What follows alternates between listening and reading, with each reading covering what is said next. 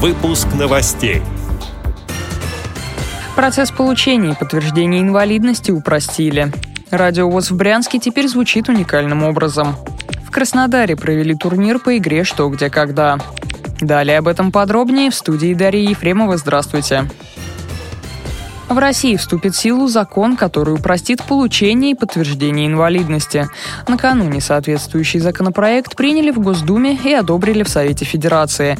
Он связан с началом работы Федерального реестра инвалидов. Людям с ограниченными возможностями здоровья не нужно будет каждый раз подтверждать свой статус бумажной справкой или предъявлять оригинал индивидуальной программы реабилитации. Законопроект предусматривает, что сведения из Бюро медико-социальной экспертизы будут запрашивать из единого реестра.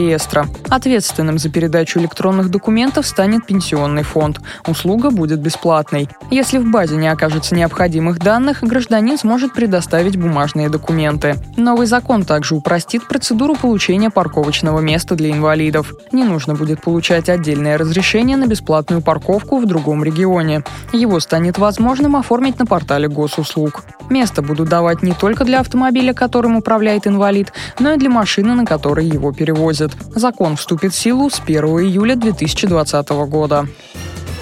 Радиовоз зазвучало на полную в Брянском доме культуры и общества. Теперь при входе в здание можно услышать прямой эфир нашей радиостанции. Кроме того, его будут включать и внутри строения во время массовых мероприятий. Это стало возможным благодаря технологии зонального вещания. Динамики вмонтированы в потолок внутри здания, а трансляция во всех точках управляется с помощью единой системы. Установкой нового оборудования занимались специалисты КСРК ВОЗ. Как возникла такая идея, рассказал председатель Брянской областной организации ВОЗ Александр Сычев. У нас э, маячком на фасаде э, радио Дома культуры всегда стоял ретранслятор, небольшой приемчик, который транслировал радио России. У меня была давно бы как бы вот задумка такая, в том плане все-таки мы э, специализированное учреждение культуры, то есть э, у нас инвалиды, э, в первую очередь, понятно, инвалиды по зрению, члены организации, пользуются услугами Дома культуры.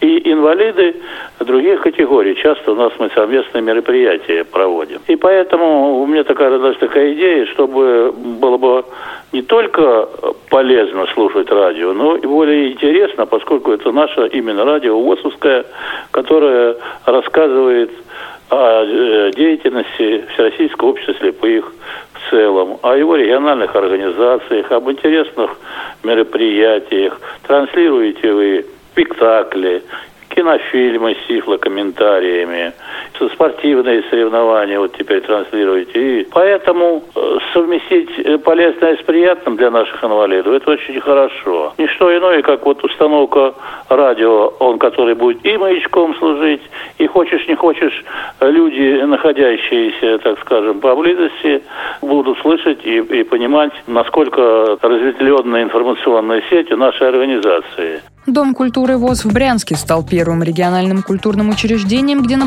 постоянной основе будет включена наша радиостанция. Мы уже звучим из колонок пансионата ВОЗ в поселке Малина и санатория «Солнечный берег» в Геленджике, а также в культурно-спортивном реабилитационном комплексе в Москве.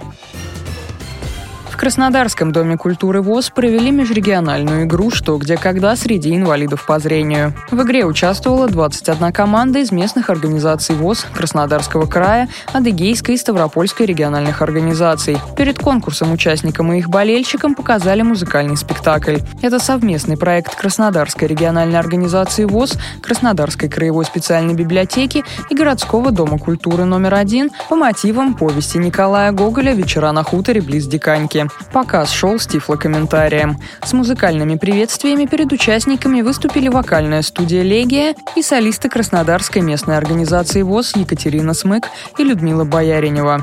Всего было отыграно два тура по 12 вопросов. Победителями игры стали знатоки из Новороссийской местной организации ВОЗ. Второе место досталось Обширонской местной организации.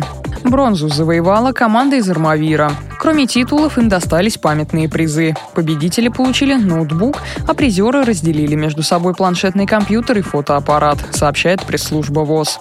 Эти и другие новости вы можете найти на сайте Радио ВОЗ. Мы будем рады рассказать о событиях в вашем регионе. Пишите нам по адресу новости собака ру. Всего доброго и до встречи.